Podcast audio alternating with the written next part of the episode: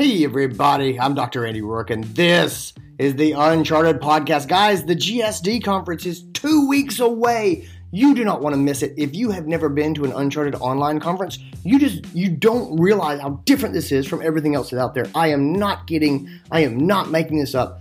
I promise you, you have never been to an event that feels more like a live event unless you count live events. But don't count live events. Not counting live events, there is no other event that you have been to that feels as live as our conferences, the GSD conference. We have fantastic stuff going on. We've got, uh, I'm doing a workshop. Um, Stephanie Goss is doing a workshop. Peter Weinstein's doing a workshop. Uh, Jen Galvin's doing a workshop. Tristan Sand's doing a, uh, a workshop. Uh, Dr. Tierra Price is doing a workshop. Like the list goes on and on. We have amazing people, and our workshops are workshops. You come in and you get to work on your practice. It's not you sitting and people talking at you. The goal of GSD, a goal of all the Uncharted conferences, is for you to actually get the things that you need in your practice. And that's what we do. Guys, I built Uncharted. The goal of Uncharted was always that it would be a conference, it would be a group, it would be a community that pays for itself, which means if you come to GSD and you're like, that wasn't that great, and that wasn't worth the money, I'll give you your money back. I am not kidding. Um, I am 100% serious. That is the goal that I set for us. If you're not 100% happy, 100% satisfied with with uh, with the GSD conference, just let me know, and uh, and we make that very easy, and we'll, you'll absolutely get a refund. I only want to do this in a way that is uh, meaningful for people who do it. You will not be disappointed. Head over to unchartedvet.com, get your spot. It's only two weeks left. You don't want to miss this. And with that, let's get into this episode. And now, the Uncharted Podcast. story. and we are back. It's me and Stephanie. Hit the road, Jack Goss. Coming in on possibly the shortest episode we have ever done. Oh this God, that one. this sounds like a slam dunk. Like I could uh I could take this one while I'm waiting for my Uber to arrive. Right? Yeah.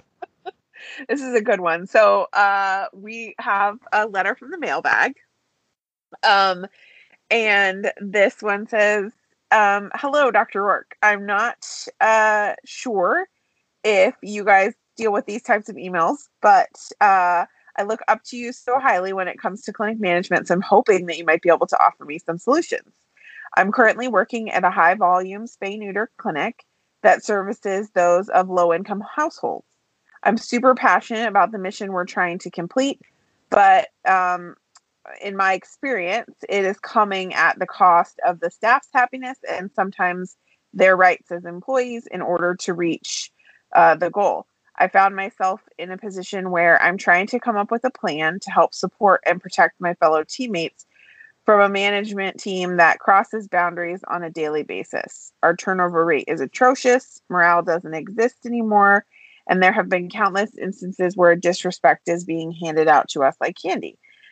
Uh, so many of these times, uh, the issues or concerns have been brought to the management only to be ignored or to be told that it's us that's the problem and not what is truly causing the issue.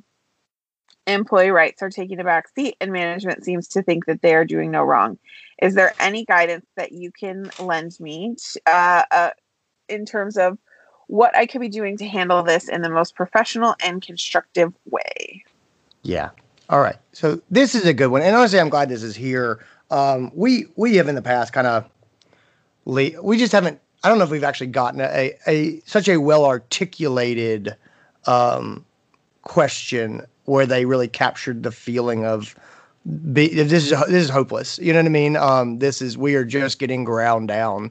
And then I love the phrase, "How do I protect the rest of the staff?" And I do feel like there's a lot of people who see themselves in that role of, if I leave, life will be worse for other people. You know what I mean? Mhm. Um, and so I I love that that some of the phrases in this email I have heard so many times. It's why I just wanted to grab it.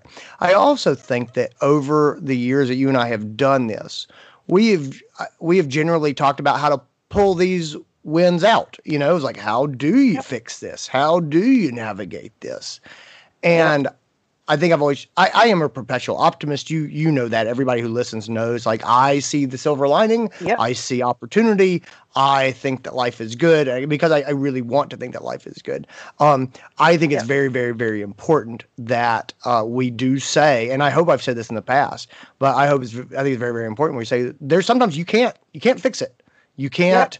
Uh, the the correct uh, choice is save yourself Yep. like li- live to fight another day and that Yep. especially when you talk about burnout we talk about depression things like that sometimes the uh the 100% the the um the right call is look around at the flaming airplane that's going down grab a parachute for yourself and jump and that is Yep. the right call right and so that's that's that's that's i think Yeah.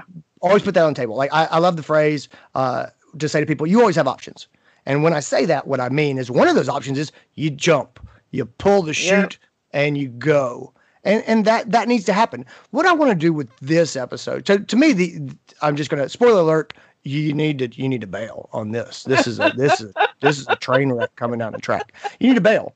Uh, and, but but what I want to do with this episode is talk about why I'm making that call. Right? It's Yep. like and I think that that's what most people struggle with is no job is perfect, right? Every there's always things that you don't like. In the in the most wonderful job you've ever had, there are parts that you don't like. And I think that's important to remember and realize you are never going to have the perfect job because it doesn't exist. It just there's always something. There's always something. Um how do you know when there's enough somethings that you say this is not worth working on uh, it's time for me to pick up my tent and and head on down the road and start over in a different you know in a different campsite. And so that's Yeah. a that's a metaphor that you don't hear a whole lot. Um, that's uh, that is uh, that is a saying that originated uh, today. It's today years old. Um, pick up your tent and head to another campsite. Yeah you're not going to find that in any books of southern uh, you know expressions. That's that's a hundred percent handy Okay. oh my god, I love it. I so so before we get into the things that are glaring signs Yeah. that this person mm-hmm. needs to pick up their tent and move to another campsite. The one thing that I will say, because you and I are both eternal optimists, is I would I would encourage this person to take a step back and see is this a one person problem or is this a multiple person problem? If Mhm. the answer is that this is multiple people, it's a practice owner and a practice manager or a management team or a corporate situation where all of the hor- horrible environment that this person described is coming from multiple people, then a hundred percent. When I read this, I was like, okay, the answer is, you know, this this person just needs a new job. Um, but if it's a one person issue, if there is a toxic person, and otherwise, um, and that person is probably the person who is in control, um, the question for me becomes is it a toxic person that you can change or do something about? Because sometimes the answer is yes. Sometimes you have a manager who is super toxic, but you have a practice owner who is, uh, you know, with enough encouragement and support willing to come out of their non-confrontational uh shell and deal with a situation like that. Like sometimes there is a little tiny pinprick of light at the end of the tunnel. And so i i you know if this is truly a passion um and you know bless this person's heart because i couldn't do the work that they're doing. But i do believe that it is an incredible passion and i am so thankful for my colleagues who are doing the work that they are doing.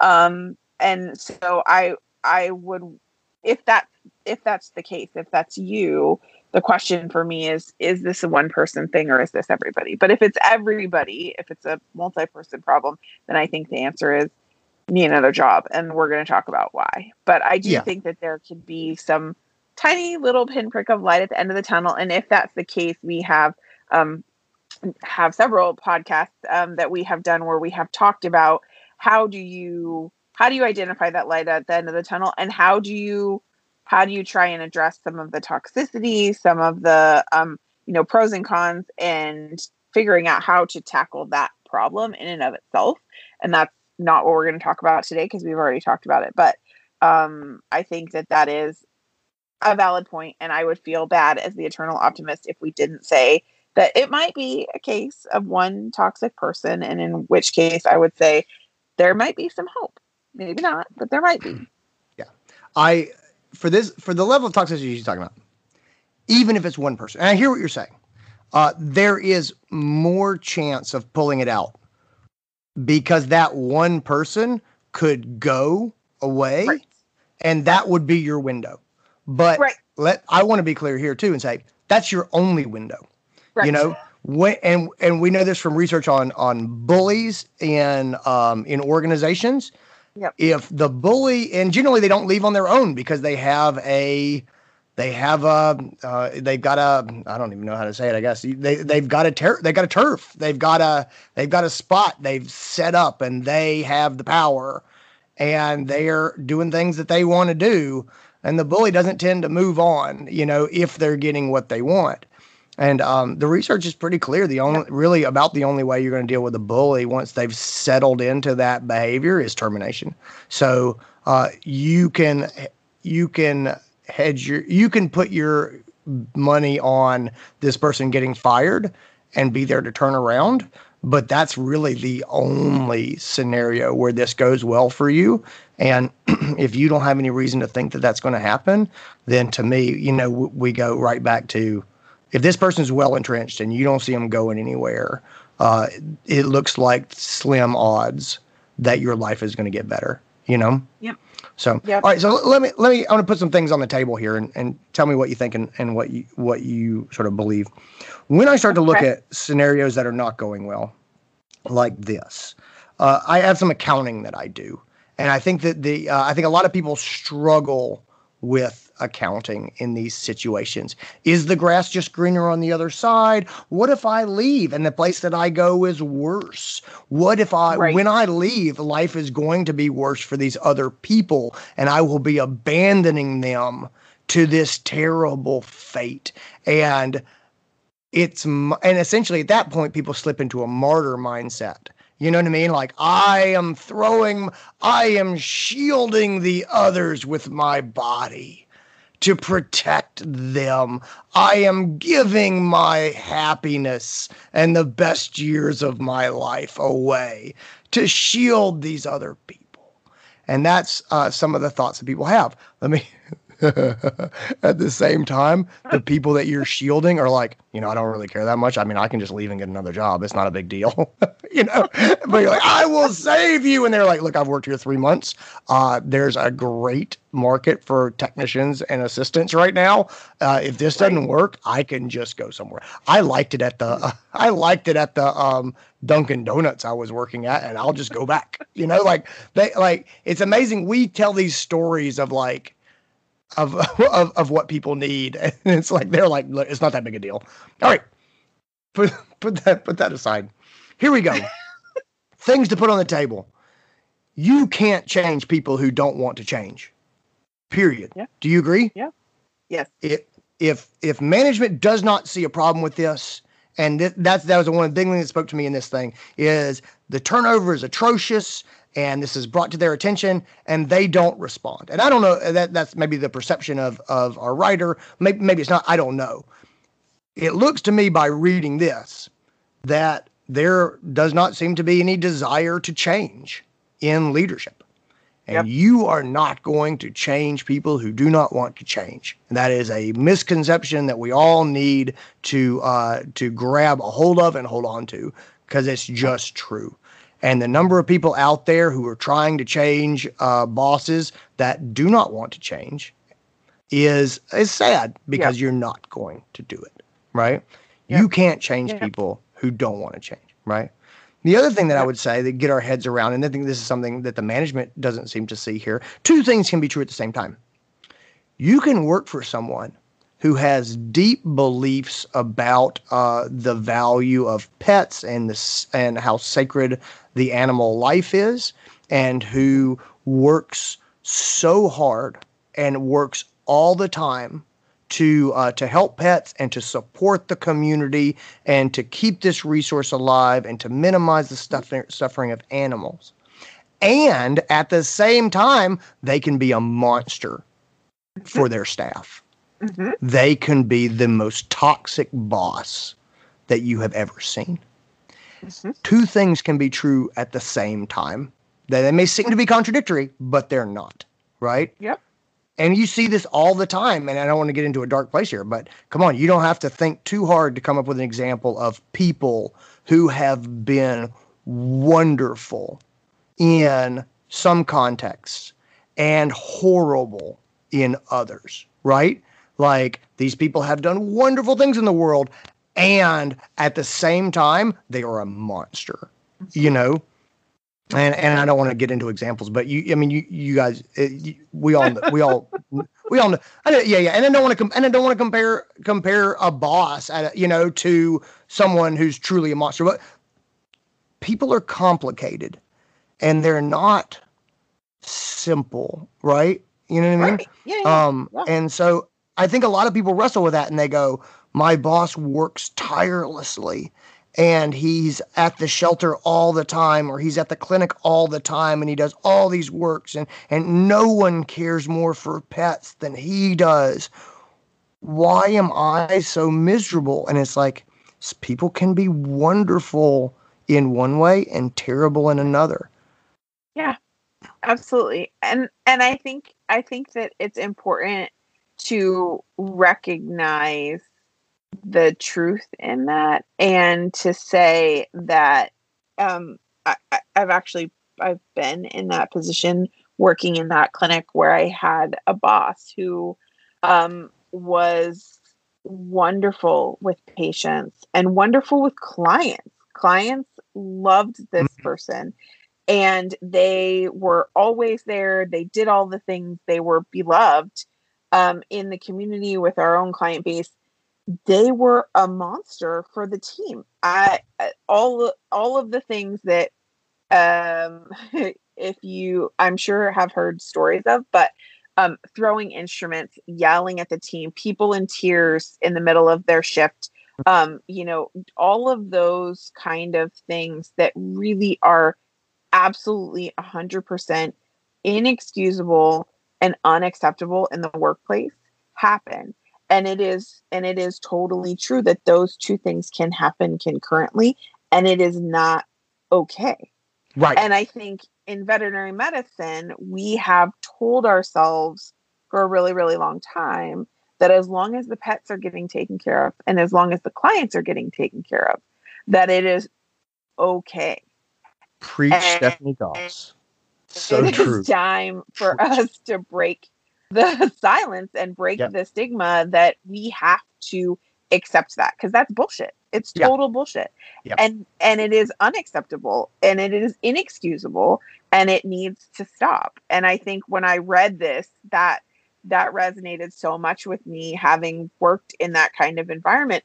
Who in any other field, who would think for one second that it would be okay that you could go into your you know cubicle job or you could go work behind um, the bar at starbucks and have a boss throw a cup at your head or you know scream at you in front of a client that would be inexcusable behavior You- in environment. but in medicine we tolerate it because that person is taking care of the pets or taking care of the clients Yeah.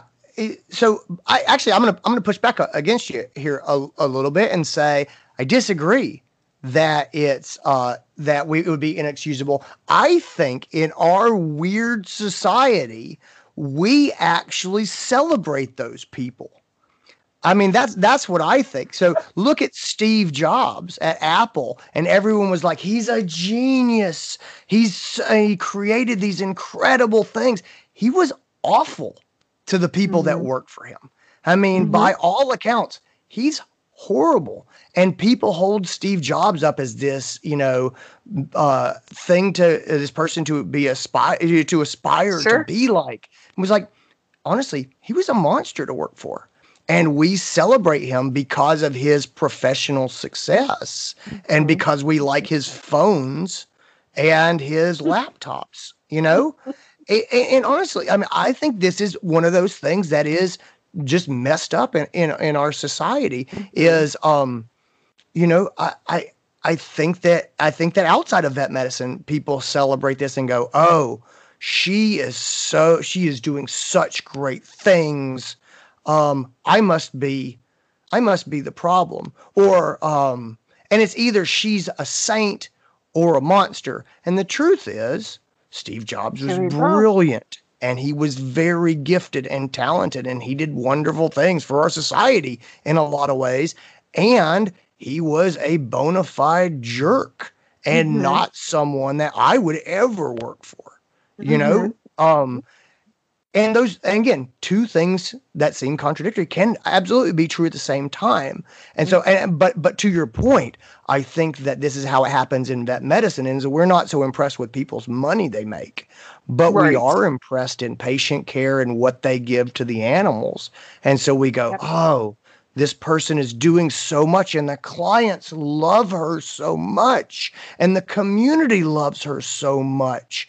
I must be not strong enough to be here or something weird like that you know what i mean Mhm. and so Mhm. um i i just i just think that's true and i think that's important for people to hear you can work for a an amazing person who's amazing at so many things but leading a team and being a boss is not one of them and it is Yeah. totally it is totally fine for you to leave a job and i think the mark of maturity is being able to say oh dr smith? Oh yeah. You know she does wonderful things for the community. I've personally found her difficult to work for but she does work harder than anyone i've ever met. And i and mm-hmm. yeah I, I would not go back and work for her again. Uh, that said she she has accomplished amazing things.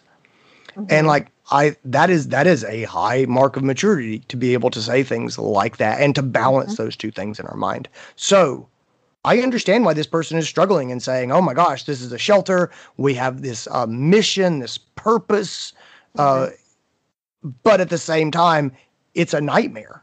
Yeah I, I don't find that i don't find that hard to believe. And the other thing is i would say is oftentimes i think leaders get their heads screwed up because they get so much positive reinforcement from clients and you know from the success of their business they go bam i'm making money the clients love me i'm crushing it and these technicians need to stop whining Mhm. and i would say ah my friend two things can be true at the same time you can be professionally successful and make clients happy and be failing your people Mhm. and those things can absolutely exist at the same time Mhm. and so anyway, I, that's that's just one of the things that that I think is is important to put out uh, as we talk about this. You can't change people who don't want to change. Two Yeah. things can be true at the same time. Yep. I totally I totally agree with that. All right. So where do we go from here if we are the the writers? Uh, let's get in. Let's do some accounting. Is that okay? Yeah. All right. Cool. Um, things for me. I um. I want to try to remove emotion from these decisions as much as I can. Right. I am Sure. not. I, I do not want to be an emotional decision maker. I think it's good to feel our emotions, think about what our emotions mean, and then logically process that information. Oh, this is how I feel, or this is how I'm being affected. Now let's Mhm. step back, knowing that I feel this way. Let's get pragmatic and figure out what we're going to do. And so we have felt the pain and we have felt the frustration. Now I want to try to remove emotion from this and make a good, logical, critical decision.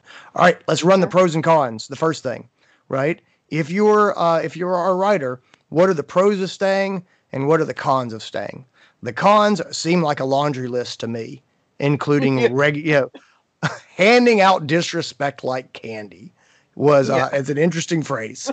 You know, what in the heck are the pros? You say, well, I love working with animals and it's meaningful work, or I love working in shelters. Go, Great, those are the pros.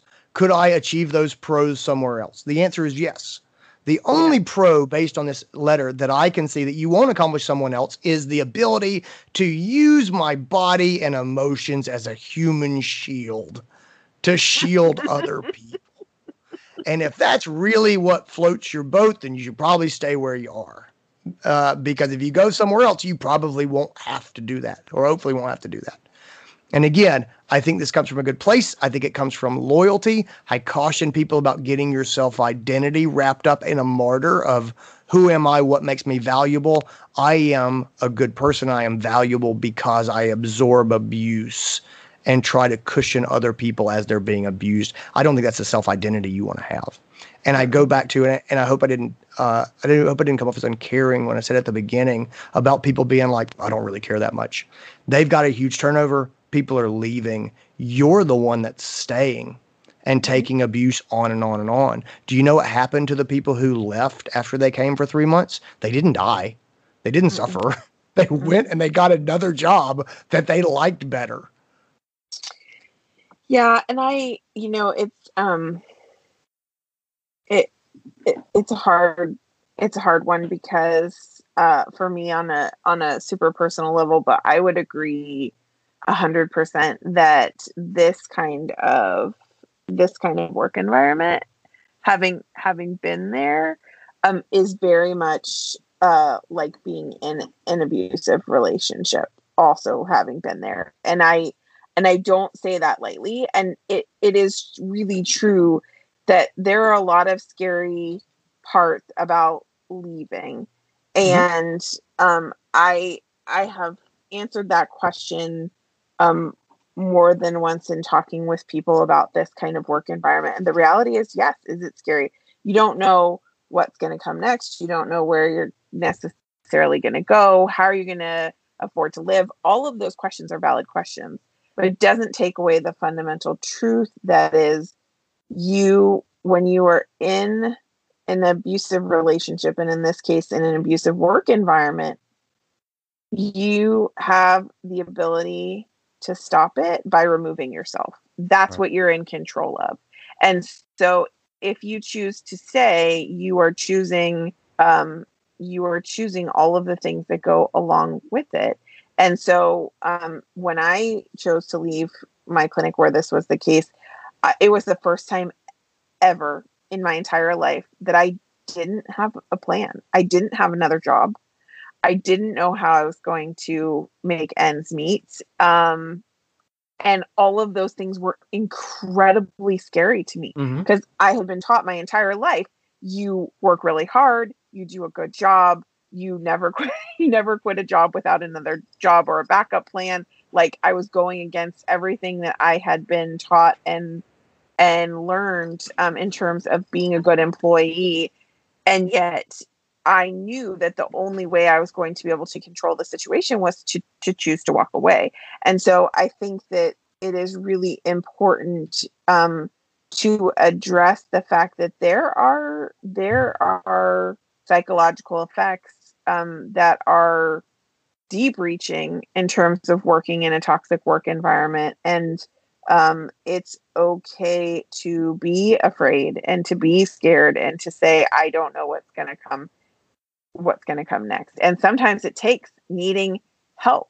Sometimes just like leaving in a you know an abusive relationship sometimes it takes a catalyst a person uh, an event. Sometimes it takes needing to know just what the next step is. What's your next safety safety net? And it's the same way with a work environment. It could be a coworker saying hey i heard of this other clinic that's hiring but it could be as simple as i don't know what i'm going to do next but i have a little bit of a financial cushion and i'll figure it out the answer truly is that there are so many places inside veterinary medicine and outside of veterinary medicine where you will be valued and respected and able to earn an honest living. And if that means that you have to leave veterinary medicine temporarily, maybe you work at, at Starbucks mm-hmm. um, to make ends meet.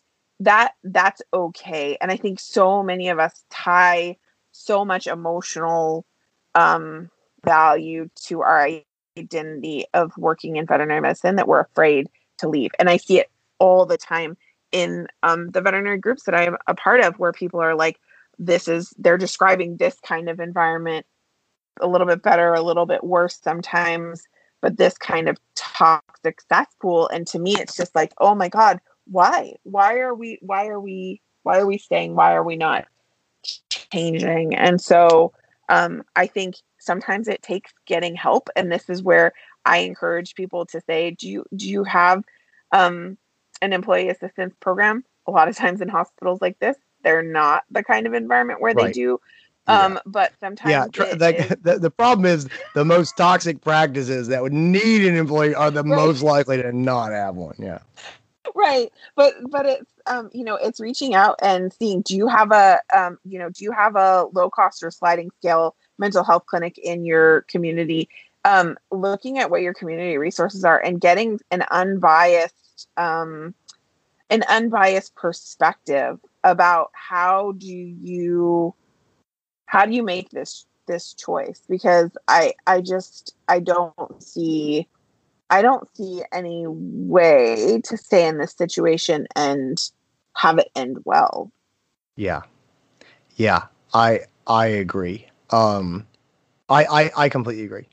So i think a lot of the mind tricks that are used in abusive relationships to keep people there are probably uh, unwittingly used in this in those abusive clinics as well. Uh-huh. So I, I don't I just don't want to I don't want to give the impression that people who are sitting in this toxic situation are um, are are just acting irrationally. I think no. that there's very real psychological reasons that people oh, sit yeah. in these terrible places, and and you know, so I, I think our point today is to try to jar them a little bit and say, oh, I should I should I should re- I don't have to do this, you know, or, or, or, to maybe encourage them to, to make that move. You know, the, the another thing I want I want to put out on the table, right, as we do this accounting, I'm I talk about the pros and the cons. What are the benefits of of, uh, of staying here, and what are, the, what are the benefits of going? What are the downsides of staying here?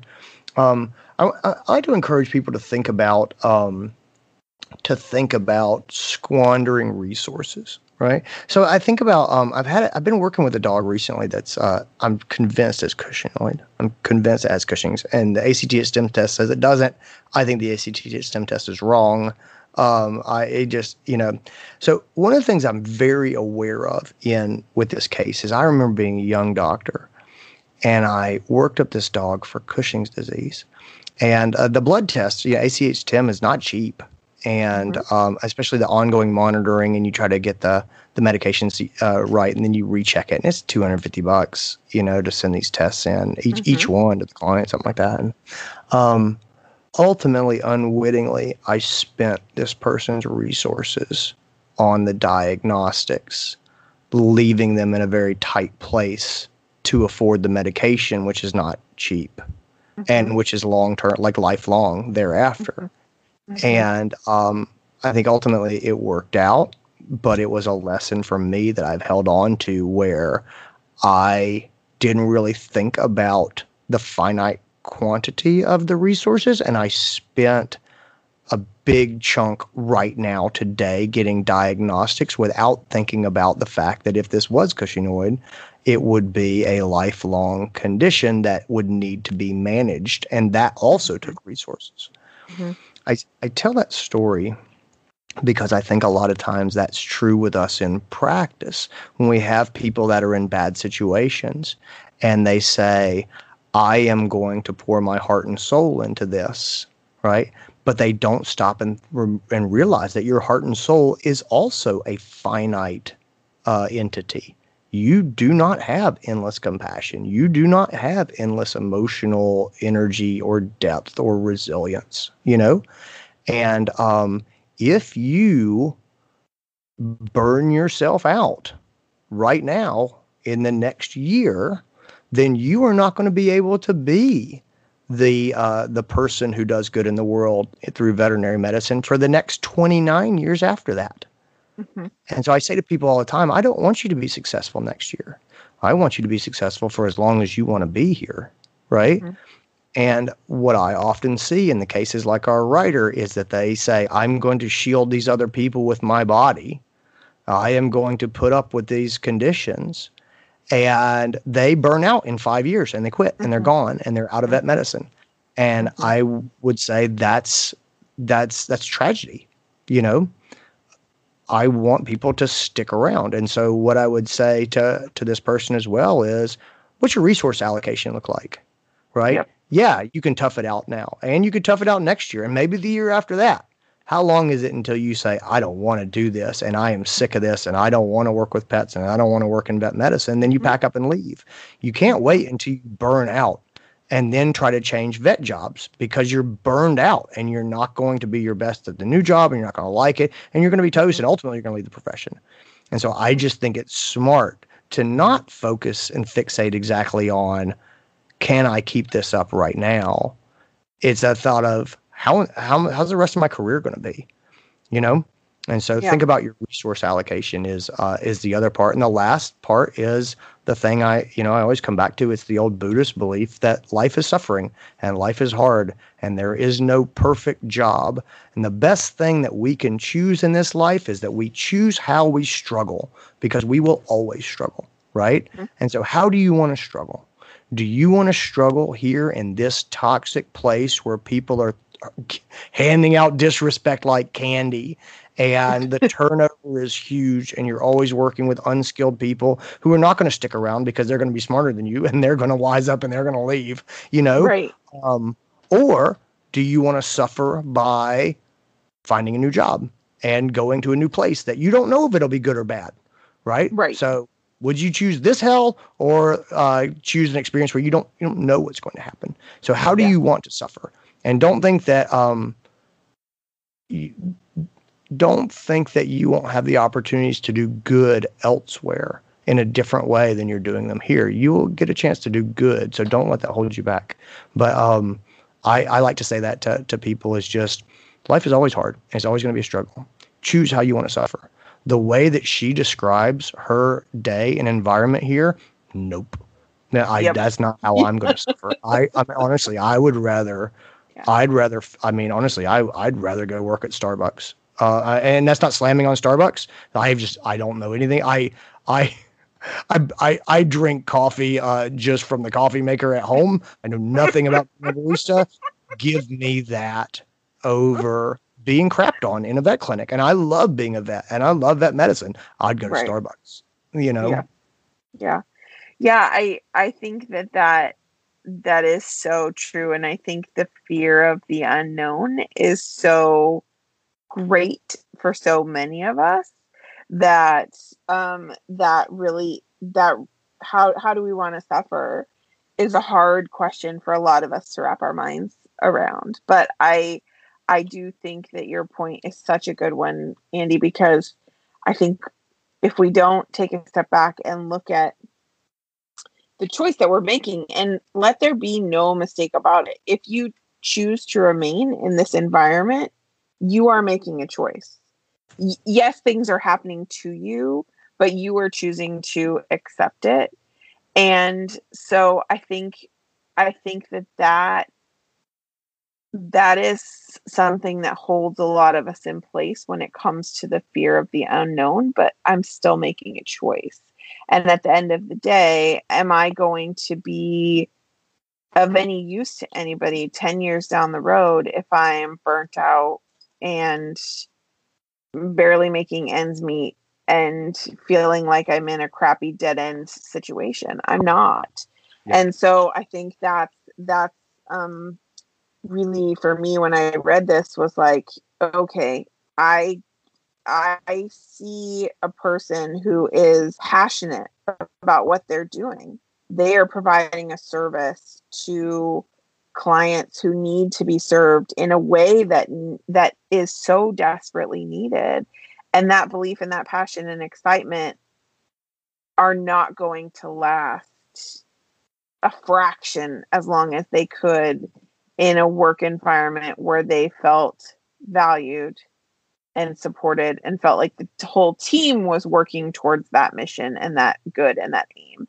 And so I guess that's for me, it's really so many i see so many colleagues who have such a narrow tunnel vision of like i can only do this thing that i'm doing in the place that i'm doing it and mm-hmm. that's such a lie that we tell ourselves because yep. we're afraid of the unknown the reality is there are crap ton of clinics out there and there's opportunity everywhere and Yep. it may not be five minutes from your house. It may not be, um, you know, in the location you want. It may not be the, um, you know, the job you want, but it, it is inarguably significantly better than choosing to live in a toxic dumpster fire. Yep. Really. Yep, I agree. I completely agree. Well, that's that's all I got. I hope that's helpful to people out there who are um, trying to decide what they're going to do, and uh, it's I think it's good for us to give them uh, an example of a situation that I think crosses the line where I go, I'm not I'm not going to try to save this. You know what I mean? I you know if if our writer has uh, said something and addressed the issue, then I feel like she's done everything and been ignored, which it sounds like is, is the case. I feel like she's done everything that a reasonable reasonable person would expect her to do, and now it's time for her to grab the chute and head for the door because this flaming plane is going down. And and I will share from my own experience. Um, so I I fought for about a year with myself before I made the decision that I can't I can't fix this this flaming toxic dumpster fire, and I left that practice.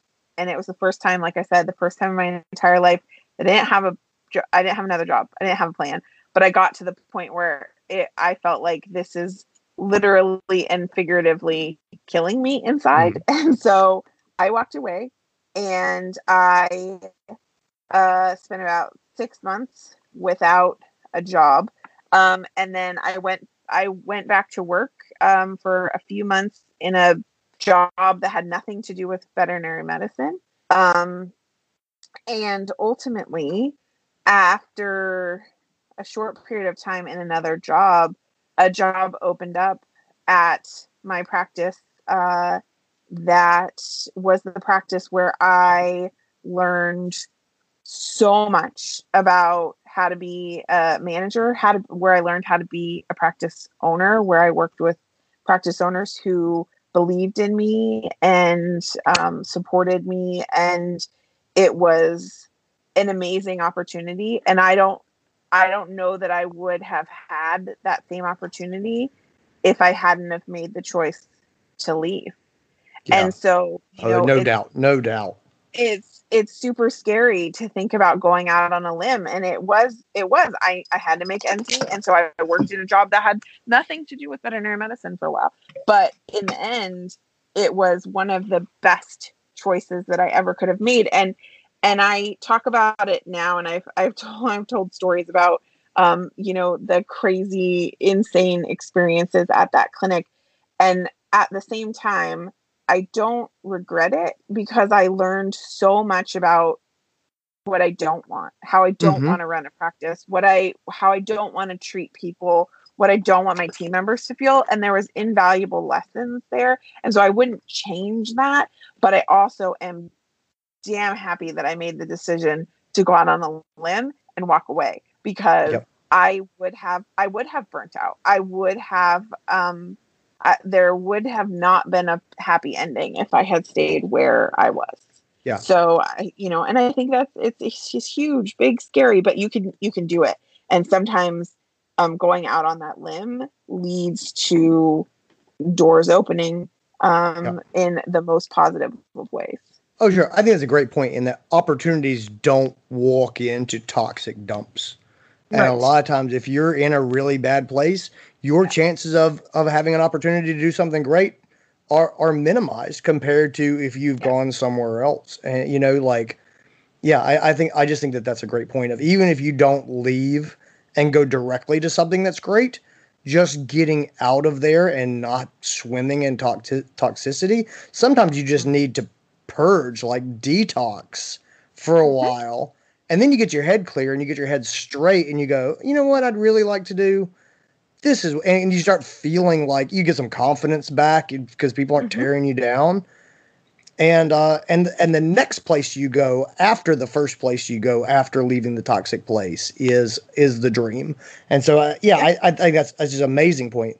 I do think that you're right. Sometimes people get paralyzed and go, "Well, I don't see the perfect thing for me, so I'm going to stay here in this toxic place." I go, "No, Mm-mm. go Yeah. take the neutral thing. Get get Right. out of toxic and go Right. to just fine.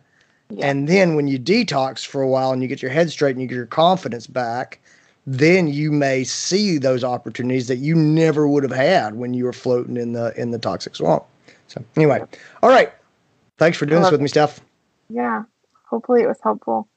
I hope so. I well, I think it was good. We have not had this conversation before, and so I'm glad Yeah. we did. So anyway, Yeah. take care of yourself, my friend. Take care, everybody. Have a good week, guys. See you, gang. And that's our episode, guys. I hope you enjoyed it. I hope you got something out of it. As always, if you got something you're wrestling with, send me an email. It's podcast at unchartedvet.com. That's podcast at unchartedvet.com. And Stephanie and I will take our best crack at it. Guys, take care. Be well. Hope to see you in two weeks at GSD.